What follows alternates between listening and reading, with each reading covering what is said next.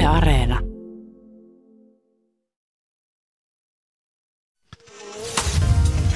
Yle puheessa. Ruben Stiller. Yle puhe. Kansalaiset meet sörjäne. Turha yrittää täällä Helsingissä kaivopuistoon. Valvon täällä Tehtaankadulla kiikarit kädessä liikennettä ja ilmiennän teidät välittömästi, jos liikutte alueella. Tämä on isänmaallinen velvollisuuteni, eikä unohdeta tässäkään yhteydessä sotaveteraaneja. He taistelivat meille vapauden kyllätä naapuria parvekkeelta. Te kysytte nyt, miten minä voin palvella isänmaatani tänä vappuna. Mitä se isänmaallisuus oikein tarkoittaa? Kansalaiset Nybergere, isänmaallisuus on 10 miljardin hävittäjäkaupan lobbaamista. Puolustusvoimien entinen komentaja Jarmo Lindberg ja hävittäjäkauppojen muut lobbaajat ovat tajunneet, missä se isänmaa oikein sijaitsee. Isänmaan kukkeat kunnat levittäytyvät ihanina eteemme lobbaavan kenraalin pankkitilillä, jossa saldo laulaa isänmaamme kunniaksi ja kukoistukseksi. Vetoankin teihin tänä vappuna, nostakaa malja lobbaavien kenraalien kunniaksi ja katsokaa sinivalkoiselle taivaalle. Mitä sieltä puuttuu? Lihaava lokki siellä blösösti lentelee ja varissaattaa kököttää puussa, mutta uusien hävittäjien sinfonista jyrinää emme kuule. Tiedän, että teidänkin sydämenne itkee ja niin itkee minunkin. Riutuvassa kaipauksessani pyydän vain yhtä, että kuulisin kymmenen miljardin moottoreiden jyrinän ja näkisin hävittäjiä lobbaavien kenraalien ihanan apollonisen hymyn, kun saldo laulaa. Kun hävittäjät on hankittu, voimme pommittaa koronan huitsin helvettiin ja Suomen turvallisuus on taattu. Otetaan rahat sairaanhoidosta, ihmisiähän kuolee joka tapauksessa koko ajan, mutta hävittäjä on aina hävittäjä. Suomalaiset, Finjevlar, moni teistä valittaa näin aikoina sitä, ettei pääse nyt vappuna bailaamaan ihan vapaasti, heiluttamaan sitä lannetta Paheksun tällaista nillitystä. Se on isänmaallisen ryhdin puutetta, moraalista laiskuutta. Kansakunta on degeneroitunut, jos vapauden korkein ilmentymä on känni kaivopuistossa tai jossain muualla Suomessa ylioppilaslakki päässä tai ilman ylioppilaslakkia. Jos se isänmaallisuus ja vapaus on lanteen heilutusta. Kansalaiset, ryhtiä. Tässä lähetyksessä te kuulette korpiemme kuiskintaa ja jylhien järvien loiskintaa. Stand-up-koomikko, käsikirjoittaja ja toimittaja Jukka Lindström kertoo, millä hän ei naura. Vasemmistoliiton kansanedustaja ja eduskunnan ainoa kommari Anna Kontula puolestaan maalailee eteemme pikkuporvarillisen mielen maiseman. Ja lopussa nuorisotutkija Mikko Salasvuo kysyy, kuka leikkii Jumalaa? Tervetuloa mukaan. Ylepuheessa Ruben Stiller. Ensimmäinen osa Jukka Lindström, stand-up-koomikko, käsikirjoittaja, toimittaja. Mille Lindström ei naura? Hashtag Ruotsi-Suomi, hashtag Bryssel. Jukka Lindström, kuuleeko Bryssel? Bryssel kuulee. Terve Ruben. Tervehdys. Äh, miltä näyttävät Brysselin äh, rajoitukset verrattuna Suomeen? No siis täällähän on ollut nyt, olisiko nyt seitsemättä viikkoa mennään lockdownissa, eli siinä maaliskuun puolessa välissä pistettiin ravintolat kiinni, koulut kiinni, puistot kiinni ja kokoontumisrajoitukseksi laitettiin kaksi ihmistä maksimissaan saa kokoontua ulkona. Perheet saa toki liikkua keskenään, mutta kaikki, on, kaikki paitsi ruokakaupat, apteekit on kiinni ollut nyt 6-7 viikkoa. ravintolasta saa hakea ruokaa, mutta, mutta sinne ei ole asiaa. Eli tavallaan huomattavasti tiukempi kuin Suomessa, mutta ei niin tiukka kuin Espanjassa.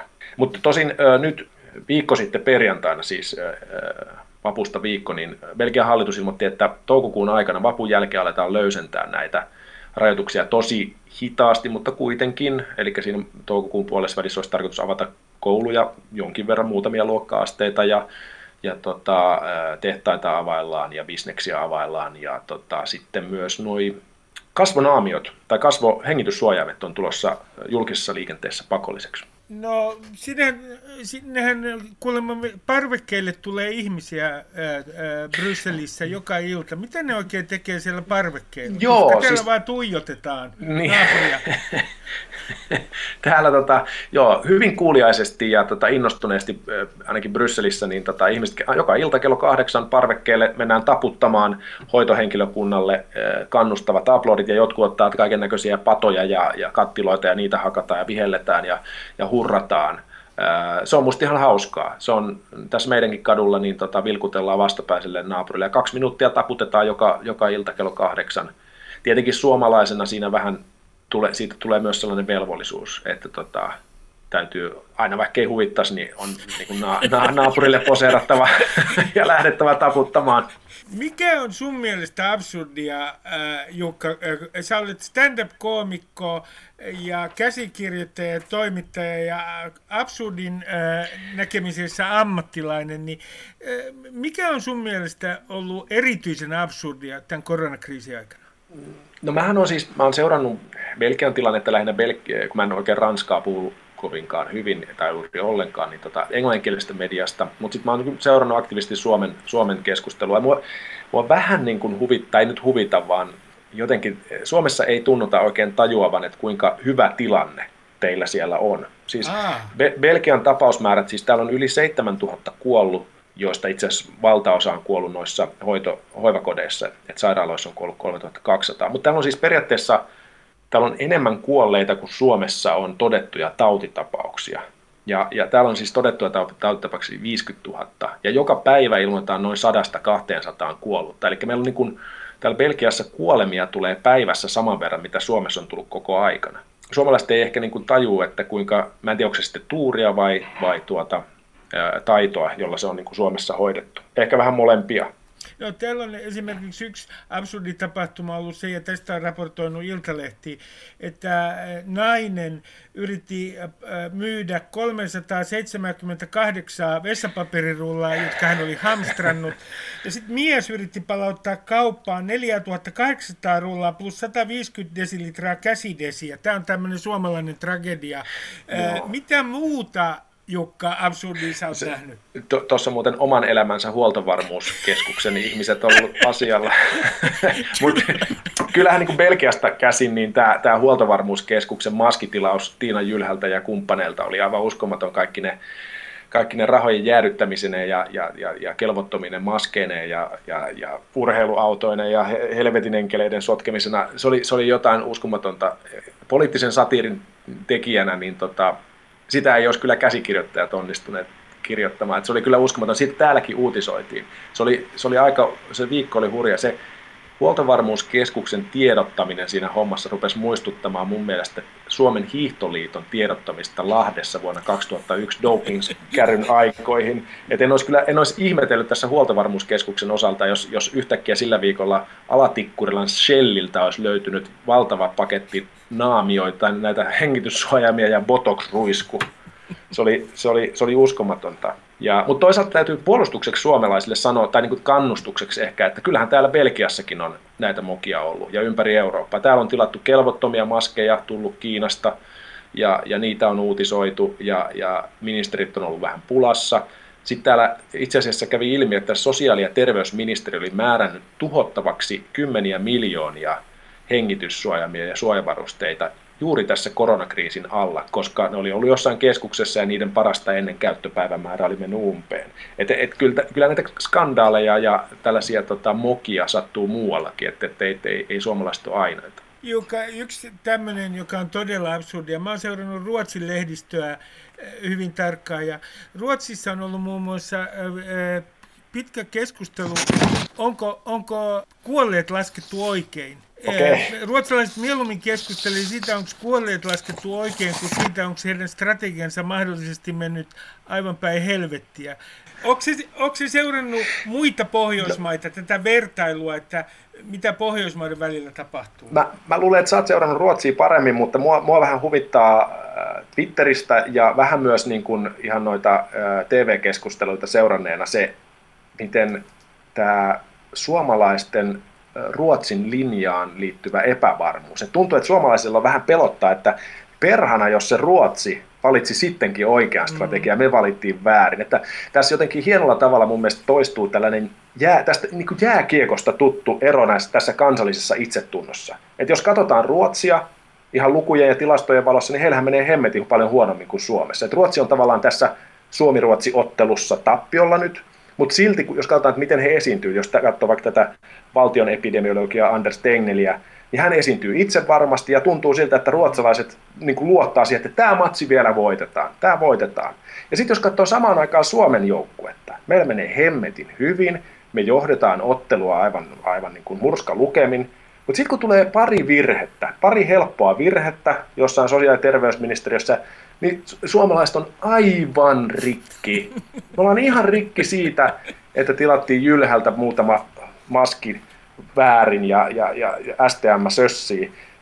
Tämä on ihan toisinto siitä vuoden 2003 Lätkän MM-skabojen puolivälierä ottelussa, ottelusta, jossa Suomi johti Ruotsia 5-1. Ja sitten Suomi teki pari helppoa Muistan. virhettä. Joo. Ja sitten Ruotsi sai vähän takamatkaa ja suomalaiset alkoi pelätä, että näinköhän me hävitään tämäkin. Ja niinhän me sitten hävittiin. 5-6 tuli takkiin. Ja tässä on ihan samanlaiset ainekset samanlaiseen draamaan. Että Tegnell, Anders Tegnell, valtion epidemiologi Ruotsissa, hän on niin kuin Mats Sundin, ja sosiaali- ja terveysministeriö on sitten Suomen puolustus. Ja, no. ja, ja se, täytyy kyllä sanoa vielä se, että jääkiekossahan päästiin yli tästä Ruotsin pelosta. Et tuli uusi pelaajasukupolvi, joka otti rennosti eikä pelännyt virheitä ja voittamista. Ja nythän meillä on vähän sellainen tilanne, että meillä on tota, ihan siis aidosti huomioarvosta, mutta jos nyt vitsit siksi, ja meitähän johtaa Suomea nyt uusi sukupolvi. Että onks, onko Sanna Marin, tiedätkö, tämän, tämän koronamatsin Jukka Jalonen, joka opettaa meidät olemaan pelkäämättä virheitä ja lopettaa sellaisen liiallisen itsekritiikin. Että me päästäisiin päästäis niin myös yhteiskuntana tästä Ruotsin peesaamisesta eroon samalla tavalla kuin jääkiekossa päästiin. No kun sä oot palaamassa syksyllä, jos mä muistan oikein Suomeen, Joo. Niin, niin kun sä katsot Marinia, niin onko sulla niin kuin turvallinen olo, kun sä katsot Sanna Marinin esiintymistä ja hänen johtajuutta? No täytyy sanoa, että tällaiseen niin kuin kriisiin niin se on kyllä aika selkeää ja niin kuin rautalangasta vääntävää, jopa vähän lapselle puhumisen kaltaista, mikä tietenkin suomalaisille sopii. Mutta mä en tiedä, oletko huomannut sitä, että siis Marinhan puhuu vähän samalla tavalla kuin – Sauli Niinistö, siis sillä lailla ehkä vähän selkeämmin, mutta samalla tavalla painottaa. Ja sitten jopa vähän tulee Jussi halla sellaista rauhallisuutta ja sellaista mun mielestä huokuu siinä. Että suomalaisiin puree niin kuin, vähän niin kuin pohdiskeleva ja selkeä ja erittelevä tyyli. Jukka, mun täytyy kertoa sulle, mulla on tullut tällainen painajainen ja se on tullut meidän niin kuin presidentistä, eh, joka tietyllä tavalla on kyllä pärjännyt hommassa ihan hyvin, mutta mulla on tullut semmoinen kummallinen mielikuva, että hän on niin kuin Mannerheimin ja Nassesedän yhdistelmä. ja, ei, ei tule kutsua linnaan tänäkään vuonna, Ruben. Niin, no, sain kerro, avaa tarkemmin. No siis, että hänessä on niin kuin Mannerheimin ryhtiä, mutta sitten hänellä on tällainen ominaisuus, joka putoaa suomalaisiin kauhean hyvin, joka on se, että hän on koko ajan huolestuneen näköinen ja rypyt otsassa. Ja se, se tekee hänestä, ja hän on koko ajan huolestunut tulevaisuudesta ja varoittaa koko ajan jostain. Ja sitten mulle tulee vähän sellainen, että hänessä on nassisetä se, että hän näyttää siltä, kun hän olisi koko ajan huonolla tuulella. Kyllä, mä väikkaan, että se voi myös, se, se, se on tota jotain, siinä on jotain, myös jos miettii Sanna Marinia, kyllähän hänkin on huolissaan, ja varmaan on huolissaan ihan aiheistakin, mutta, mutta, mutta en tiedä, tuosta tietenkin Niinistöstä puuttuu se Nassisedän pieni tota, sellainen seitin ohut huppelitila. Se, se, täytyy myöntää, täytyy myöntää. Hän on äh, meidän presidenttimme hyvin asiallinen äh, henkilö. Kun sä oot stand-up-koomikko Jukka Lindström ja sä oot käsikirjoittaja ja toimittaja, niin sä oot just oikein ihminen vastaamaan mulle, että kun mä katson tuota Trumpia, joka nyt on ehdotellut taas tälläkin viikolla kaiken maailman idiottomiaisia juttuja, niin minkälainen tämä Trumpin hahmo on sun mielestä noin koomikkona? Mä näen, että on jotain ihan saatanallistakin. Mm. noin narrina, semmoinen saatanallinen ulottuvuus, mutta varsinkin hänen tekojensa seurauksena. Mutta kun mulla on semmoinen tunne, että hänestä ei voi tehdä enää satiiria. Hän tekee kaiken itse. No tavallaan joo, että onhan siellä paljon sellaisia lausuntoja, joita vaan niin kun, jos tekisin noin viikon uutisia yhä, niin laittaisi, laittaisi vaan ja se naurattaisi yleisöä sellaisenaan. Mutta sitten toisaalta se hänen niin kuin, tyylinsä sellaisena liiottelevana on jotenkin, toimii jonkinnäköisenä kaksoiskilpenä sitä satiiria vastaan niin, että kun se on niin överiä, niin kun, jos satiirikko pointtaa jonkun huvittavuuden ja osoittaa vasemmalle, että katsokaa Trump teki tuolla noin, niin samaan aikaan Trump on ehtinyt jo oikealle koomikon selän taakse ja, ja siellä tekee jo jotain niin kuin vielä uskomattomampaa. Että tavallaan tällä tavalla Trump kyllä niin kuin jujuttaa noita amerikkalaisia TV-satirikkoja, että he ei oikein pysy perässä. No sä noin komika ammattilaisena, niin täytyy olla joitain asioita, joille sä et naura, jotka on siis niin poliittisesti epäkorrekteja tai sun mielestä vaan mm. huonoa komiikkaa. Mille sä et naura? Öö, mä en tiedä, onko tämä poliittisesti epäkorrektia, mutta tota, mm, mä oon huomannut, että amerikkalaisissa talk show noissa ohjelmissa, ja sitten on myös noissa joissakin suomalaisissa viihdeohjelmissa nyt ollut tällaista niin kuin, järjestetään vieraan ja sitten näiden hostien välille tällaisia leikkejä, joissa sitten syödään jotain pahammakuisia asioita, mm. jos vastaa väärin johonkin kysymykseen, ja sitten niitä syödään kilpaa. Niin, niin se, se ei mun mielestä, mä en, tiedä, mä en tiedä mikä siinä on, että se, se on jotenkin, miten sitä sanoisi, kun siis, että jos julkisuuden henkilö tulee televisioon ja syö pahammakuisia asioita, ja se ainoa motiivi siinä on se, että, että siellä on yleisö ja se naurattaa, niin, niin se, mä, mä, en ymmärrä, mä en ymmärrä sitä huumoria, että mitä siinä on hauskaa, jos ihminen syö tuota, ää, hapansilakkaa ja irvistää televisiossa. Tai sitten, että vedetään kuminauhoja naaman päälle suorassa lähetyksessä. Ku, kuinka monta kuminauhaa ehdit työntää na, na, naaman ympärille? No ilmeisesti, niin, niin. Ehkä, mä, ehkä mä olen tulossa vanhaksi. E, et ollenkaan, minusta sinulla on vaan hyvä maku, mutta äh, komikothan pyytää nykyään myös anteeksi, niin kuin pyysi äh, PP Petelius äh, nunnuka nunnuka vitsejään. No mutta kun mä ajattelen Jukka näin, että mun, mulla on niin naurajana vastuu, ja mähän on nauranut kaikille hänen mm. vitseilleen, mä nauran koko ajan jatkuvasti muille vähemmistöille, en koskaan omalleni, äh, äh, se, sehän menisi liian pitkälle. Niin, niin eikö meidän pitäisi nyt pyytää myös niin kuin kaikkien naurajien anteeksi? Mit, mitä sä ajattelet näitä koomikkojen ja naurajien mahdollisesta anteeksi pyynnöstä? Tavallaan tuossa muuten hyvä pointti siis se, että tavallaanhan, no, e, e, e, no mennään ensin siihen Petelius-keissiin niin, että koomikkona mun mielestä koomikon ei pitäisi koskaan pyytää vitsejä anteeksi. Ja koska koomikon tehtävä on tietyllä tapaa rikkoa rajoja tai ainakin testata niitä sosiaalisia rajoja jo, ja käydä niiden yli ja käyttäytyä vähän silleen pilke silmäkulmassa huonosti. Ja jos sitten pyytää anteeksi, niin se, se on vaikea siihen rooliin tavallaan palata. Mutta tota, sitten tietenkin Petelyksen tapauksessa niin kyse oli varmaan siitä, että hän on muuttunut koomikosta poliitikoksi. Ja poliitikolle ton tyyppinen anteeksi pyyntö on varmaan poliittisesti tarkoituksenmukaista, koska jos hän joutuu hoitamaan jotain näihin vähemmistöihin liittyviä asioita, niin se on varmaan tarpeellista. Mutta tota, olihan siinä myös tietenkin tekopyhyyttä vähän se, että hänellä on ollut 20 vuotta aikaa se anteeksi pyyntö esittää, mutta nyt se sitten tuli vasta kun tota, politiikkaan mentiin. Tota, oikeastaan niin, niin, niin, se mitä mä olin tässä sanomassa, niin tota, on siis se, että jos, jos Petelius oli anteeksi pyydössään hieman huvittava, niin yhtä lailla oli huvittavia myös nämä ihmiset, jotka pöyristy siitä, että nyt oli pyydetty anteeksi, koska eihän se ole heiltä mitään pois. Saamelaiset todennäköisesti oli varsin tyytyväisiä siihen, että, että tätä, tätä niin kuin pahoiteltiin. E, et se oli mun mielestä jotenkin huvittavaa, ja mä luulen, että se pöyristys siitä Peteliuksen anteeksi pyynnöstä johtui juuri tästä, mitä sanoit, että naurajalla on tietyllä tapaa vastuu. Et ehkä meitä harmitti, että sketsit, joille olemme, tiedämme nauraneemme minäkin, me kaikki suomalaiset, jotka silloin on TVtä katsellut, niin tota, jos tekijä tuomitsee ne aavistuksen verran rasistisiksi, niin siinä pieni pisto, pisto sydämessä tuntuu, mm. ja sitten se täytyy tuota, jotenkin purkaa. Ja sitten sanoa, että ei, oli kyllä ihan turha anteeksi pyyntö. Että, et, et, et, en, et, no, no, no, vähän niin kuin tuollaiset koomikoiden jälkeenpäin anteeksi pyytelyt, tarkoitan tällaisia pitkän ajan taustalla. Nyt tuossa syksyllä oli esimerkiksi Eddie Murphy ää, pyyteli anteeksi 80-luvun stand-up-pätkiään.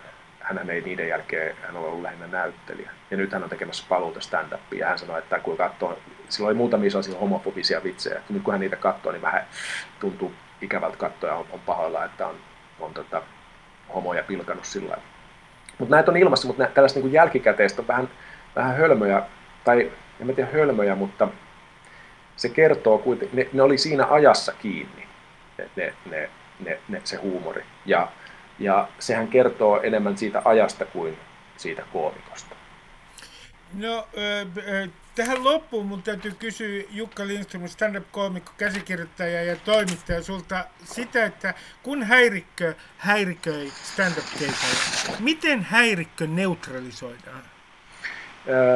häirikkö kannattaa ottaa sille lailla, niin kuin hänen kannattaa suhtautua positiivisesti. Ja sitten toistaa se, mitä se häirikkö juuri äsken sanoi, jotta muu yleisö kuulee, mitä häirikkö sanoi. Ja usein sitten se, jonka ehkä esiintyjänä itse kokee häiriköinniksi, niin saattaakin olla sitten tota, sanotaan, hieman päihtyneen ihmiseen innokkuutta. Ja jopa niin kuin, mulle on käynyt niin, että keikalla joku on niin kuin sönköttänyt sieltä jotain, ja mä oon sitten toistanut sen ja heittänyt pari vitsiä perään ja yleensä on nauranut tälle, tälle häirikölle. Ja sitten keikan jälkeen tämä kyseinen tyyppi, joka on niin kuin ollut vähällä pilata osan esityks, esityksestä, niin tulee, tulee niin kuin ilosana ki, niin kuin kiittelemään, että katso, hei, että hyvä, että mä vähän jeesasin sua siinä yhdessä kohdassa. Eli usein häiriköt eivät koe häiriköivänsä, vaan kokevat auttavansa koomikkoa tiukassa tilanteessa.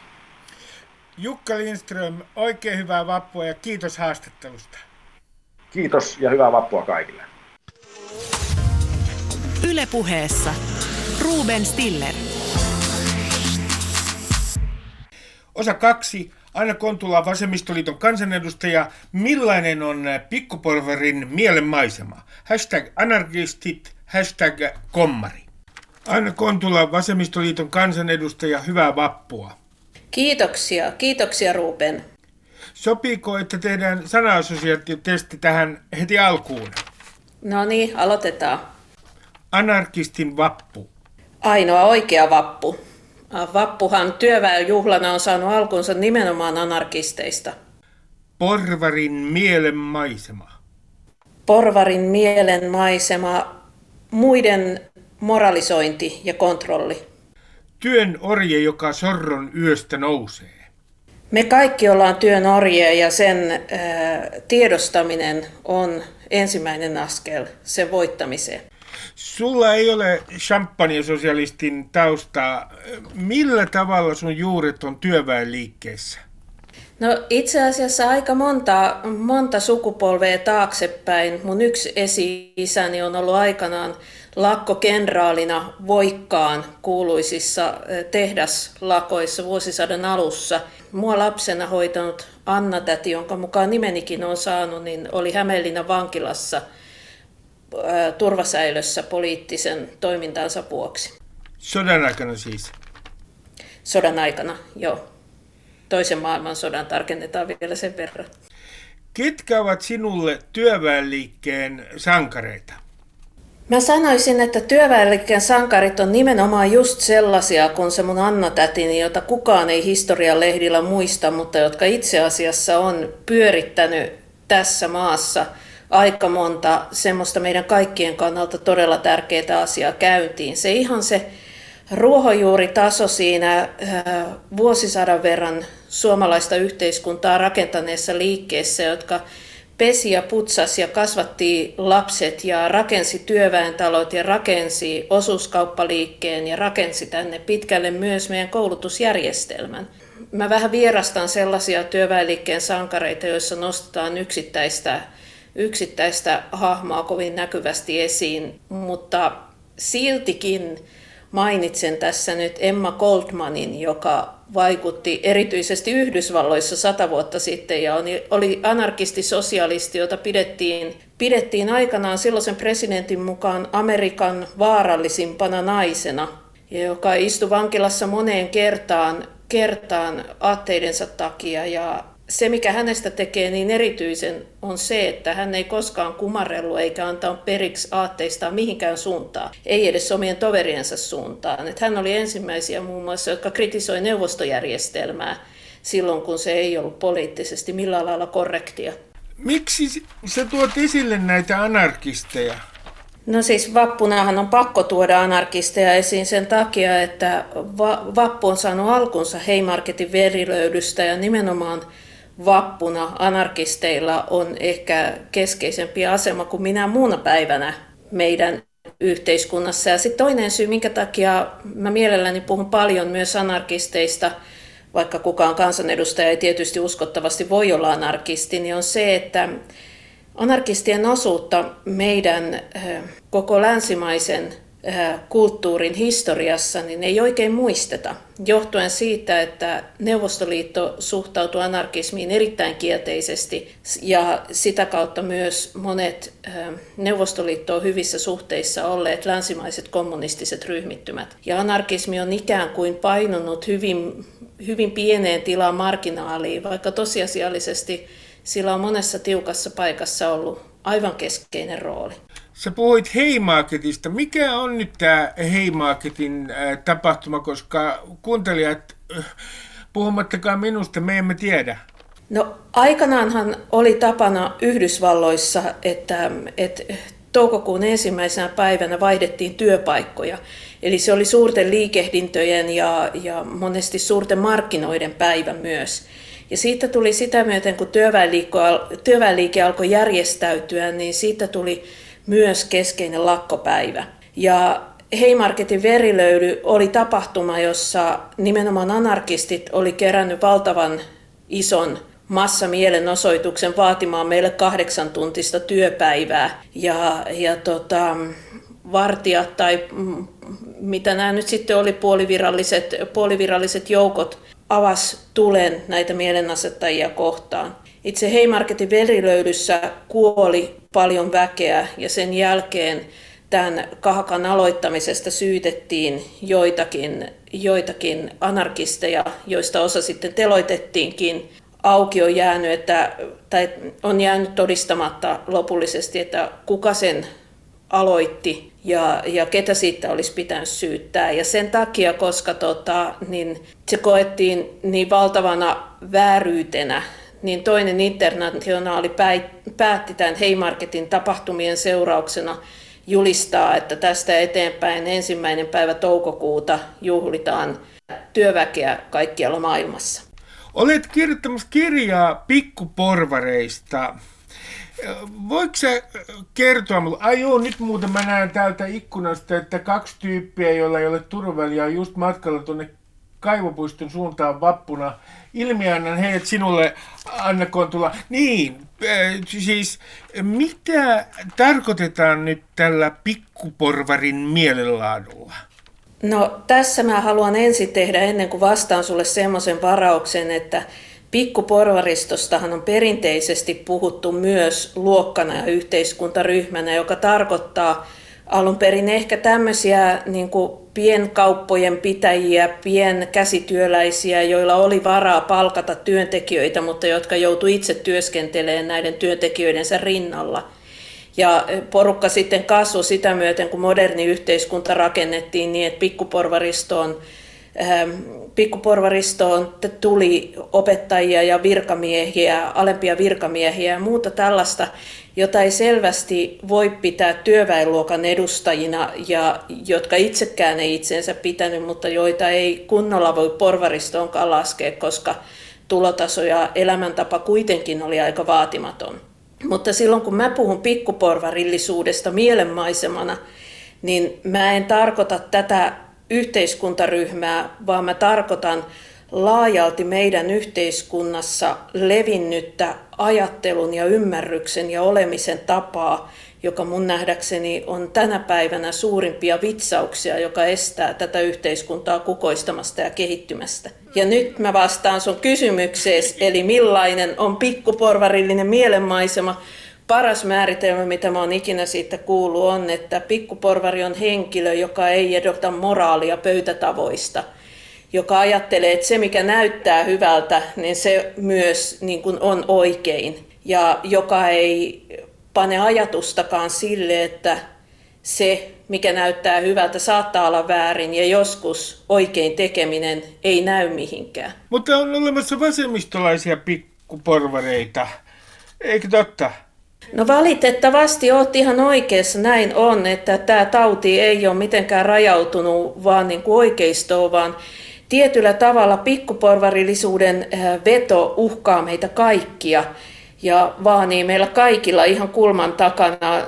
Niin kuin tämäkin sinun, sinun huolesi siitä, että ihmiset ilman turvavälejä siellä vaan niin kuin kadulla kävelee, niin kertoo, että ja se paheksunta kertoo siitä, että kuinka verhojen takaa kurkistellaan, kuinka toiset ihmiset elävät huonoa elämää, niin sehän on keskeinen osa sitä pikkuporvarillisuutta.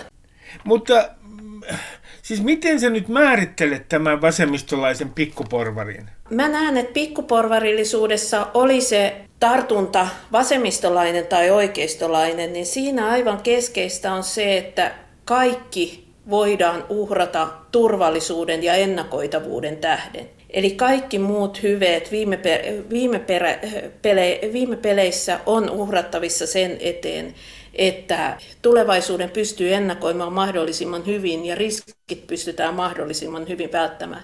Ja tämä aiheuttaa sitten niinku kaikenlaisia käyttäytymisongelmia, kuten omaisuuden haalimista, jotta ei köyhyys pääsisi iskemään, konttauskypäröitä. Tiedätkö, että nykyään vauvoille myydään konttauskypäröitä. No mutta siis se, että tavallaan riski, eletään siinä illuusiossa, että se, että sä niin kuin myyt kaiken muun riskien hallinnan eteen, niin sä myyt, myyt vapautessa, myyt nautintos. Tietysti pikkuporvarillisen kuulu, pikkuporvarillisuuteen kuuluu se, että mitään tällaisia hedonistisia paheita ei saa olla. Niin eh, se on sen arvoista, koska sillä sä voitat hallitun ja niin kuin smoothiesti eteenpäin menevän elämän. Ja illuusio se on sen takia, että kuten me näin koronan keskellä tiedetään, niin ei ole olemassa mitään takuuta. Ei ole olemassa sellaista omaisuutta, joka suojelisi sua riskiltä. Ei ole olemassa sellaista elämäntapaa, joka, joka varmasti takaisi, että sä et kuole nuorena. Ja se, että annetaan liian paljon eh, siimaa sille pelolle, mikä, me, mikä kanssa ihmisen on pakko elää niin kauan kuin se täällä maan päällä elää niin se on se sairaus, joka tuottaa pikkuporvarillisuutta ja, ja jos, jota, jota ei mun nähdäkseni pysty vasemmistolainen sen paremmin kuin oikeistolainenkaan välttämään, taikka joka ei rajoitu vain niin kuin tiettyyn yhteiskuntasuuntaan, joskin meillä on paljon ajattelijoita, joiden mielestä fasismi hyötyy erityisen paljon pikkuporvarillisesta ajattelusta. Kun sä sanot, että sä olet eduskunnan ainoa kommunisti, niin Pitääkö nyt siis erottaa jotenkin Neuvostoliitto tästä kommunismin ideologiasta niin, että Neuvostoliitto on vaan pilannut tämän ideologian? Siis sivuttaa Neuvostoliitto?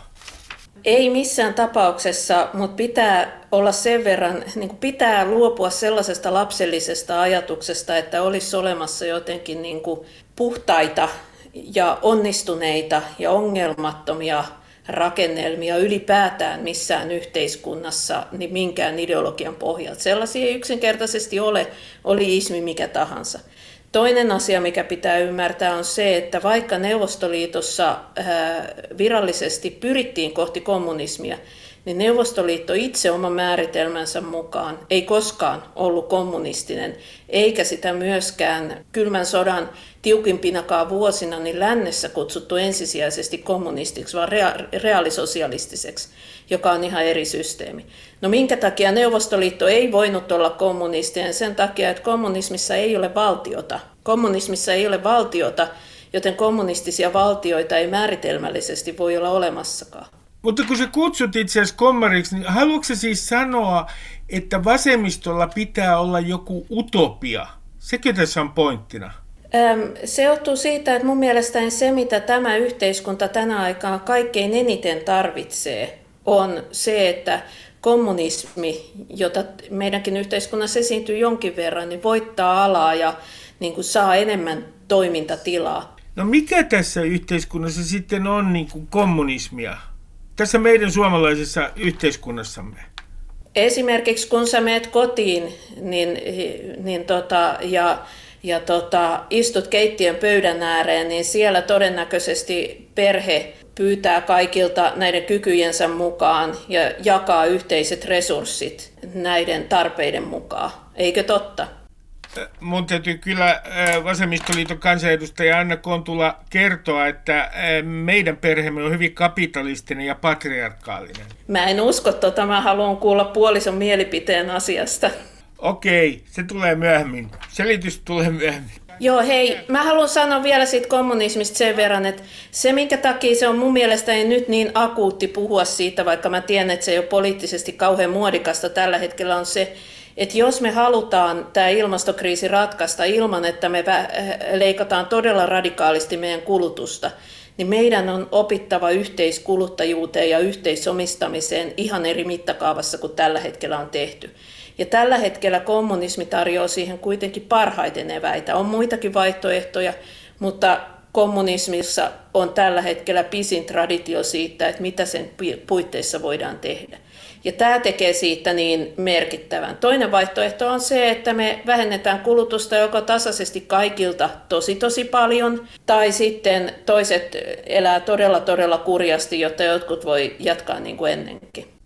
Millainen on äh, köyhän stereotypia? Mä kysyn tätä sen takia, että sä oot kirjoittanut köyhän äh, stereotypiasta. Köyhiä pidetään meidän yhteiskunnassa ja tämä ei ole mikään uusi juttu. Näin on ollut siis ainakin 1800-luvulta lähtien, mistä tätä on tutkittu. Köyhiä pidetään heikompi-lahjaisina ja kykenemättömänä, kykenemättömämpänä hallitsemaan omaa elämäänsä ja omaa arkeaan kuin mitä hyvätuloisia ihmisiä. No miten tämä köyhän stereotypia näkyy konkreettisesti suomalaisessa yhteiskunnassa? No mä kerron yhden esimerkin. Mä oon kymmenen vuotta ylitte puhunut siitä, että työttömyysturva hakeminen on Suomessa liian monimutkaista, koska se järjestelmä tipauttelee ihmisiä mielivaltaisesti ulos sieltä. Ei ole tapahtunut yhtään mitään, ei ole liikahtanut lehtikään meidän rakenteissa. Nyt on kulunut kaksi viikkoa niin, että yrittäjät ja vähän parempi väki, joka yleensä on, on pysyvissä työsuhteissa, on joutunut käyttämään sitä samaa tietokoneohjelmaa.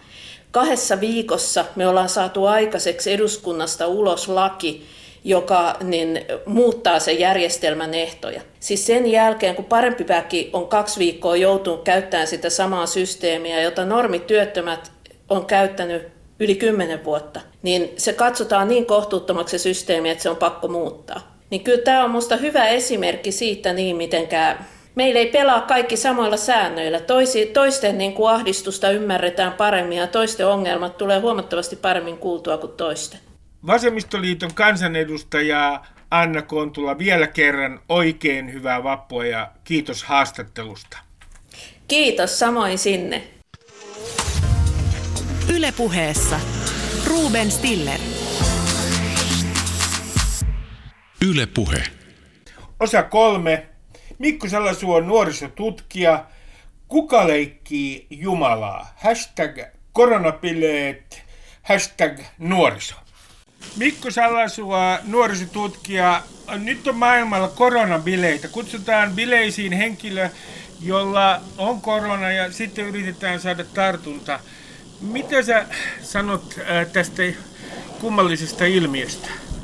Niin, itse asiassa se ei ole mun mielestä kauhean kummallinen. Mä luulen, että, mä luulen, että se on aika tyypillistä nimenomaan nuorille ihmisille, jotka on kuolemattomia tai ainakin ajattelee olevansa kuolemattomia, varsinkin nuoret miehet, niin kuin terveystutkimuksissa usein todetaan. Toisaalta se on ihan tällaista aika tyypillistä nuorten kärsimättömyyttä ja ehkä sellaista ripaus nuoru, nuoruuden itsekyyttäkin, jossa ajatellaan, että ei tämä koske mua. Ja vaikka se sitten koskeekin, niin mähän selviän tästä helpolla. Kun sä, sä sanoit mulle aikaisemmin äh, puhelimessa, että nuoret miehet on noin riskikäyttäytymisen suhteen niin tietynlainen oma ryhmänsä, niin mistä tämä nyt johtuu, että nuoret miehet on äh, riskikäyttäytymisen suhteen ihan oma erikoisryhmänsä? Kyllähän meidän niin kuin, kulttuurisessa DNAssa suorastaan on sellainen ajatus nuorist, nuori, nuorten miesten riskinottamisesta ja tavallaan, että siinä on jotain sankarillista nuorille miehille ottaa riskejä ja näyttää uskaltavansa ottaa riskejä. Ja tietysti niin kuin amerikkalaisissa elokuvissa niin selvitään niistä aina voittajina, joka ei tietenkään pidä ollenkaan paikkansa. Vielä tuohon palatakseni tuohon koronabileilmiöön, niin kyllähän se koronabileissä, niin kyllähän siinä myöskin on tämä niin kapina ja riskin elementti osoittaa tutuille ja kavereille, ehkä friiduillekin, että, että minä kyllä uskallan ja, ja, ja minä kyllä selviän. Mutta onhan tässä myös ollut tämmöisiä poliittisia ulottuvuuksia. Että esimerkiksi Jenkeissä, miksei myös esimerkiksi Itävallassa, niin ö, siellä on tällainen äärioikeisto haluaa myöskin sillä ikään kuin tuoda tätä omaa agendaansa, että tässä liioitellaan, meidän yksilövapauksiin puututaan, me saamme itse päättää omista riskeistämme. On myös ollut tämmöinen selitys näille koronabileille, että tässä ikään kuin uhraudutaan kansantaloudelle, että otetaan tämä tauti vastaan ja sitten tietenkin se itsekäsintressi on se, että pääsee nopeammin työmarkkinoille ennemmin kuin muut, mutta että myös kansantalouden kannalta tämä olisi jotenkin mukaan hyvä asia. Mitä sä sanot tällaisesta rationalisoinnista? No joo, siis tokihan me niin kuin, ollaan eletty parikymmentä vuotta aikaa, jota kuvaa tällainen individualismi ja ajatus siitä, että voidaan itse tehdä sellaisia valintoja, jotka jotenkin poikkeaa siitä, mitkä, mitä suositellaan, tai, tai jotenkin, että meidän ei tarvitse ajatella laajempaa yleistä hyvää tai yleisiä, yleisiä, trend, yleisiä niin kuin suosituksia, mutta kyllä mä olen aika häkeltynyt kaikesta sellaisesta ajattelusta, joka rikkoo tällaisia ihmisten, ihmisten niin kuin perusoikeuksia, ennen kaikkea tätä yhdenvertaisuuden lähtökohtaa, jossa kuitenkin ihan on se ihminen sitten 95 ja silloin vakavia sairauksia tai vastasyntynyt, niillä on täsmälleen sama oikeus tulla suojelluksi. Ja, ja mun mielestä tällainen niin kuin individualismi tai taloudellisista intresseistä lähtevä ajattelu on siis todella hämmentävää, että et, niin voidaan puhua edes samassa lauseessa niistä, kun puhutaan terveysriskeistä. No kun täällä on, sun ääni muuten vähän kuuluu äh, pikkasen vaimeena välillä, mutta jatketaan. Täällä on tämmöinen lausunto, että pitäisi yrittää saada sitä väestönosaa tautia sairastamaan, jolle tauti todennäköisimmin ei ole vaarallinen, eli lapset, nuoret, aikuiset, ja pyrkiä rajamaan iäkkäämpää väestöä sairauden ulkopuolelle. Näin on sanonut HUSin infektiotautien ylilääkäri Asko Järvinen viime viikolla. Mitä sä sanot tästä ajatuksesta, että me ää, ää, annetaan tietyn kansanosan sairastaa tätä. Tässähän on taustalla se toisen aallon pelko, ja täällä on varmaan tämän taustalla on myös tämmöinen ajatus jonkinlaisesta laumaimmuniteetista. No siis, koska mä nyt olen niin kuin viimeisen pisaraan humanisti ja ihmiselämän kannattaja, niin mä kyllä ajattelin, että tuommoinen Jumalan leikkiminen on niin kuin täysin, täysin vastuutonta. Me tiedetään varsin hyvin, että kyllä suuri osa nuorista ihmisistä ei sairasta sitä hirvittävän pahana, mutta jotkut sairastaa, jotkut pääsee jopa hengestään siitä. Ja musta on hämmästyttävää, että joku ylilääkäri on se, joka ikään kuin alkaa määritellä, että mitkä ryhmät on, on sellaisia, jo, joihin se riski voidaan viedä, jossa tapahtuu myös niitä kuolintapauksia.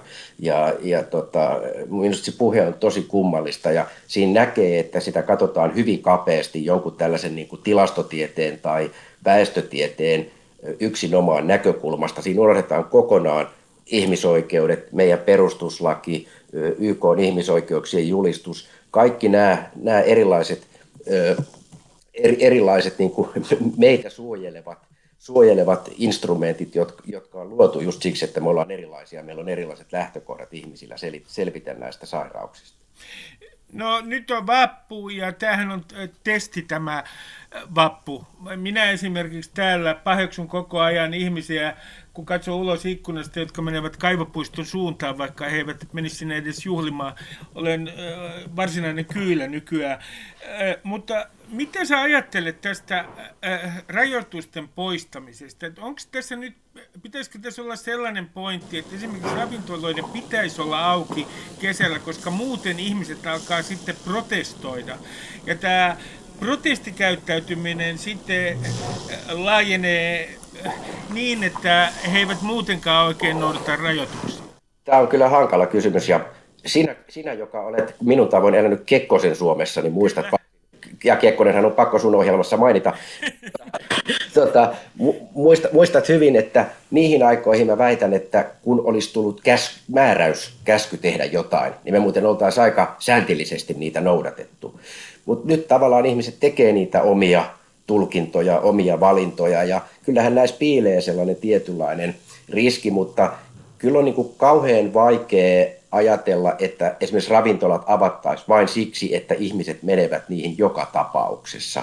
Kai se nyt on niin, että jos ihmiset haluaa mennä sitten kauniina kesäpäivänä jonnekin juopottelemaan ja tapaamaan toisiaan, niin menevät sitten toistensa koteihin tai, tai jonnekin kallioille istumaan. Musta on olisi todella hämmästyttävää, jos me näissä olosuhteissa lähdettäisiin tarjoamaan siihen niin kuin oikein puitteet, että menkää tuonne tartuttamaan toisianne. No mä otan vielä yhden ryhmän, äh, nimittäin niin sanotut knarkkarit, siis äh, huumeiden käyttäjät. THL-raportissa, jonka luin äh, muutama tunti sitten, niin sanottiin, että mahdollisesti yliannosten vaara äh, huumeiden käyttäjillä on kohonnut. Miten tämä vaikuttaa päihdeongelmaisiin tämä tilanne? No siis päihdeongelmaista on varmaan yksi sellainen niin kuin ryhmä, joka, jossa, joka tässä on niin kuin kaikkein potentiaalisin, erityisesti nyt alkoholin kohdalla.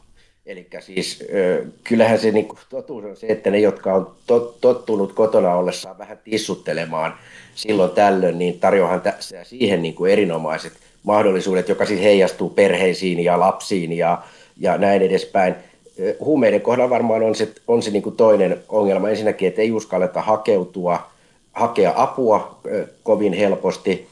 Ja, ja toisaalta niin sitten välttämättä terveydenhuoltoon ei oteta ei, tai ei kehdata myöskään mennä niin helposti.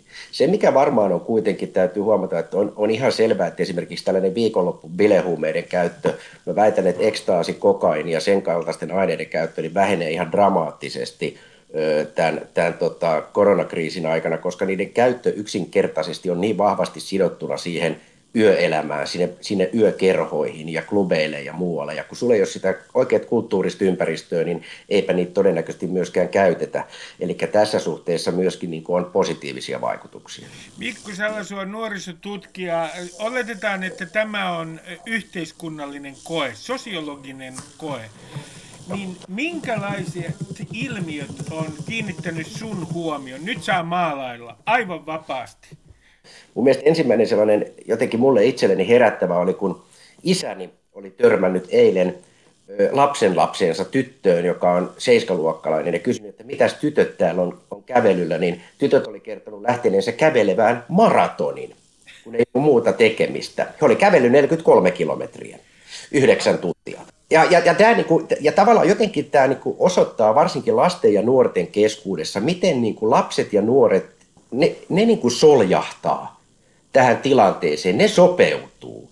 Ne keksii leikkejä, ne keksii liikkumisen muotoja, ne keksii vaikka mitä, kun, kun tämä tilanne on meneillään. Ja tämä on musta niin kuin hauska, tämä osoittaa siitä, miten tavallaan nämä kaikki meidän huolet niin kuin siitä, että että et lapset on vain keinotekoisesti koneella tai sitä ja tätä, niin kyllä ne lapset keksii siihen rinnalle muuta tekemistä. Toinen, mikä mua on ällistyttänyt, mitä me jo äsken jo vähän niin kuin tuossa sivuttiin, niin kyllähän mua niin hämmästyttää se, että mä ymmärrän sen, että meidän vaikkapa elinkeinoelämän näkökulmasta niin tämä taloudellinen kriisi on ihan yhtä paha, mutta kyllä mä oon ollut yllättynyt myöskin siitä, miten kevyesti heitellään erilaisia ehdotuksia näiden, näiden tota, rajoitustoimien purkamiseksi talouden, että kun, kun talous sitä, ja, mutta kukaan ei sano ääneen, mikä se on se vaihtoehtoiskustannus. Eli se on se jonkun ihmisen henki, ikäihmisten henki. Ja, ja se on musta käsittämätöntä. Ja tämä on kyllä mediatutkijoille herkullinen paikka jälkeenpäin katsoa, että kuinka niin kuin löperösti ehdotellaan sellaisia toimia, jotka vääjäämättä johtaisi tietyn ihmismäärän määrän niin kuin menehtymiseen. Eli se tarkoittaa siis sitä, että aina kun me luetaan lehdestä näitä lausuntoja, että rajoituksia pitäisi poistaa, niin meidän pitäisi ensimmäisenä kysyä, että miksi kyseinen henkilö ei puhunut mistään kustannuksista ja riskeistä tietylle ihmisryhmälle? Siis juuri näin, että mä ajattelen, että tämä vaihtoehtois, että mitä se tarkoittaa. Niin kuin kansantalous, kansantaloustieteessä puhutaan vaihtoehtoiskustannuksista. Niin tavallaan, että mikä se, mikä, mitä muuta sä sit ostaisit, jos sä et, ost, et, et ostaisi jotain tiettyä tuotetta. Ja tässä musta on niin kuin samanlainen logiikka, että et, joo, avataan ravintolat ja men, mennään jonkun tietyn, niin kuin, tiettyjen ehdotusten mukaan, mutta sitten kuka ikään kuin haluaa tai voi tehdä päätöksen, joka tietää, että se johtaa niin kuin vääjäämättä vaikkapa 300 ihmisen kuolemaan. Ja, ja, ja tämä on kyllä niin kuin hämmästyttävä puhetapa, ja se puhetavas erikoinen on tosiaan, että sitä ei ikinä sanota sitä vaihtoehtoa. Aina niin kuin kauniisti mutistaa, niin kuin mutistaa sinne paitaan sitten, että no joo, tietysti niin, että terveys edellä. Mutta äh, tähän joka tapauksessa tämä kriisi, tämä läpivalaisee tämän yhteiskunnan rakenteet. Mitä tämä kriisi, Mikko, paljastaa tästä yhteiskunnasta? Siis minusta se paljastaa, niin kuin, siis toi on aika hyvä vertaus, se on vähän niin kuin sellainen röntgenkuva siitä, että minkä ympärille meidän elämä lopulta rakentuu. Se, mikä mua pistää silmään tässä läpivalaisussa, niin, niin mun silmään pistää läpivalasussa nimenomaan esimerkiksi tämä kouluttaneiden naisten kyky hoitaa tätä ongelmaa. Esimerkiksi viittaan meidän hallitukseen. Et miten tavallaan sieltä löytyy niin kuin sellaista kylmä, kylmän viileää huippukompetenssia, jota niin kuin tarvitaan kaikilla yhteiskunnan saroilla. Minusta tämä tekee sen niin kuin hyvin alast, alastomana näkyväksi, sen kompetenssin. Toisaalta se kertoo myöskin siitä, että – kuinka sidottuja me ollaan meidän omiin tapoihin ja tottumuksiin. Mä luulen, että ihmisiä ei niinkään ahdista se, että pitää olla kotona, vaan se, että ei voi lähteä töihin. Ei saa lähteä töihin. Ja musta se on aika hassua, se on vähän paradoksaalinen tilanne, että joka aamu me manaillaan, että voi Herran Jumala, kun mä en pääse tästä sängystä ylös eikä huvittaisi lähteä, niin itse asiassa kyse on pikemminkin tavasta ja tottumuksesta, jostain mitä me ollaan to- totuttu tekemään. Taisi olla Douglas Coupland, tämä Generation Xn kirjoittaja, joka aikoinaan kirjoitti, että toisin kuin me kuvittelemme, me emme tulisi toimeen ilman jokapäiväistä työpaikalle menemistä ja siellä ajan viettämistä. Ja se on se, mikä pitää itse asiassa meidät niin kuin kasassa, rakentaa meidän identiteettiä. Ja kyllähän tämä niin kuin osoittaa sitä, tämä meidän ahdistus siihen. Toisaalta mä vielä nostan ehkä kolmantena sen, että kyllähän ihminen on aika niin kuin sopeutuvaa sorttia. Että vaikka sinä ja minäkin kärvistellään kotona ja sä kattelet siellä kaivariin meneviä, meneviä nuoria, jotka ei, ei kunnioita näitä säädöksiä, niin ei tämä nyt lopulta niin mahottoman vaikeaa taida olla, että itse asiassa me pärjättäisiin pa- paljon ilman sellaista, mikä meidän elämäämme muuten kuuluu. No, kun puhutaan näistä arvoista ja siitä, että on jonkinlainen arvojen murros, niin voidaanko me nyt ollenkaan tässä vaiheessa niin kuin ennustaa, miten arvot tulevat muuttumaan tämän kriisin seurauksena? Toi on musta, niin kuin, jos tavallaan se, mikä mua eniten myös tutkimuksellisesti kiinnostaa, mä oon kollegani Antti Häkkisen kanssa, me meillä on semmoinen no, 90-100 000 ihmisen aineisto, joka käsittää 300 vuotta, ja me ollaan tutkittu, että miten hyvän elämän käsitys on muuttunut aikojen saatossa. Ja yleensä se hyvän elämän käsitys muuttuu. Musta esimerkkinä mä oon käyttänyt aika paljon sitä, että kun tuli näl, tota, nälkävuodet Suomeen 1860-luvulla, niin se porukkahan jäi paikalleen, koska ajateltiin, että tämä on Jumalan rangaistus ja se pitää vaan elää. Seuraava sukupolvi, näiden lapset, niin itse asiassa rupesikin ajattelemaan, että hyvää elämää voi etsiä muualta ja lähti valtamerten taakse etsimään sitä hyvää elämää. Eli siellä tapahtuu joku hyvin dramaattinen muutos tämmöisen kriisin johdosta siinä ajatuksessa, että mitä on hyvä elämä. Tämä näkyy 60-luvulla, tämä näkyy sotien jälkeen. Ja jos tämä kriisi kestää pitkään, niin mä uskon, että tässä on mahdollisuus samankaltaiseen muutokseen, jossa tämä meidän ajatus siitä, että mikä on hyvää ja toivottavaa, mitä kohti elämässä mennään, niin se muuttuu. Ja, ja näissä varmasti nuorilla sukupolvilla on hirvittävän iso merkitys. Mä itse ajattelen, että, että esimerkiksi ilmastokysymykset tulee nousemaan tämän jälkeen – entistä keskeisempään rooliin, vaikka samanaikaisesti ehkä paradoksaalisesti me ruvetaan kyseenalaistamaan tätä globalisaatiota. Äh, saanko mä uhriutua nyt? Äh, Uhriudu ihmeessä. Tota, kun tässähän on nyt niin äh, viime aikoina äh, todellakin syytetty koko ajan setiä, ja minähän olen itse setä. Äh, olen toksinen setä, todella toksinen. Ja nyt kuitenkin miehet kuolee tähän suuremmalla todennäköisyydellä kuin naiset. Ja varsinkin mun ikäiset miehet, olen tällä hetkellä 59. Niin eikö nyt nuoren sukupolven pitäisi antaa sedälle armoa kaikille Suomen sedille, koska me olemme tavallaan niin kuin tämän kriisin uhreja. Että puhe toksisesta, setien toksisesta maskuliinisuudesta, niin se pitäisi nyt kyllä lopettaa, koska korona on toksisempi kuin setä. Mä oon vähän jäävi vastaamaan, koska mä oon vahvasti setäytyvässä trendissä ollut itsekin tässä, tässä jo pidemmän aikaa. Ja mä, mä, mä koen niin kuin tietynlaista sielun kumppanuutta sun kanssa ja ehkäpä, ehkäpä juuri siksi niin mä niin kuin toivon myös nuorelta sukupolvilta meitä kohtaa armeliaisuutta, ettei me, me, meitä syytetä tästäkin. Nimenomaan. Voitko Mikko muuten selittää mulle, minkä takia puhutaan sedistä, mutta hyvin harvoin tädeistä ja tantoista, tai toksisista tantoista? Mistä tämä johtuu tämä puhetapa, että toksista tanttaa ei ole olemassakaan?